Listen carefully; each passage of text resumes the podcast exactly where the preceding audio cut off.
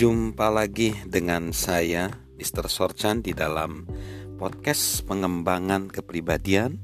Saat ini kita akan belajar tentang bagaimana sih proses untuk memaksimalkan pengembangan diri, terutama pengembangan diri bagi orang lain. Yang pertama, lihatlah potensi mereka. Komposer Giancarlo Menotti dengan tegas menyatakan, neraka dimulai pada hari ketika Tuhan menggambarkan dengan jelas segala sesuatu yang semestinya kita capai, segala karunia yang kita sia-siakan, segala sesuatu yang seharusnya kita kerjakan, tetapi tidak kita lakukan.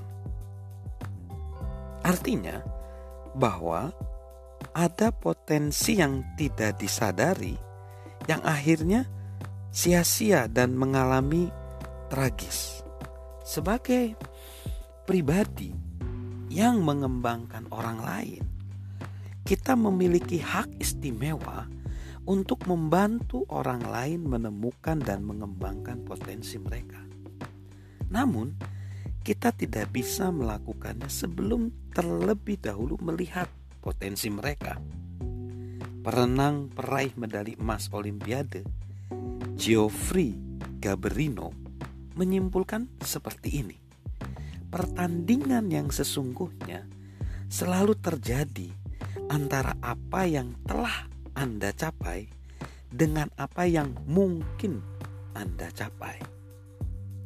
Setiap kali anda melihat orang yang ingin Anda kembangkan, cobalah melihat potensi mereka. Carilah percikan kebesaran itu.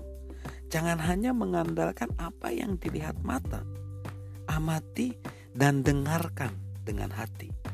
Carilah antusiasme mereka. Cobalah membayangkan apa yang mampu mereka raih jika mereka berhasil mengatasi rintangan pribadi, memperoleh kepercayaan, bertumbuh dalam bidang yang menjanjikan, serta mencurahkan yang terbaik dari diri mereka. Itu akan membantu kita melihat potensi mereka. Lalu, yang selanjutnya, lontarkan visi bagi masa depan mereka. Lontarkan visi bagi masa depan mereka.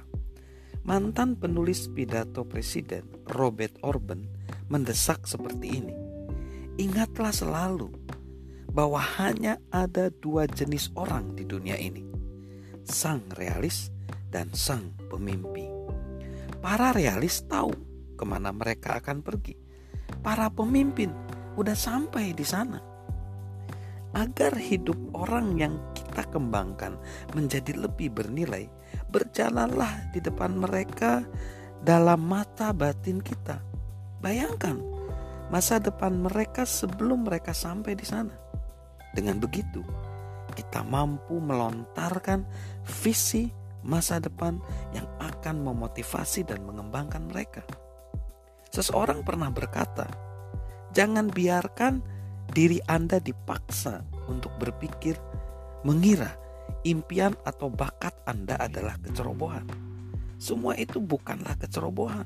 Semua itu ada untuk membawa sukacita dan kepuasan dalam batin kita. Itu nasihat yang dahsyat.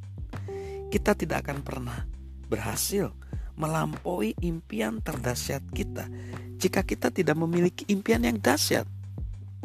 Ketika kita melontarkan visi bagi orang lain, kita membantu mereka melihat potensi dan kemungkinan dalam diri mereka.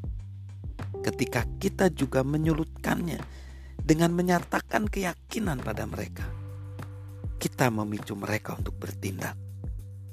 Negarawan besar Inggris, Benjamin Disraeli menyatakan, peliharalah pikiran-pikiran besar karena anda tidak akan menjadi lebih besar dari pikiran-pikiran Anda. Bantulah mereka berpikir besar tentang diri mereka, dan mereka akan mulai hidup layaknya orang besar. Salam sukses luar biasa dari saya, Mr. Sorjan.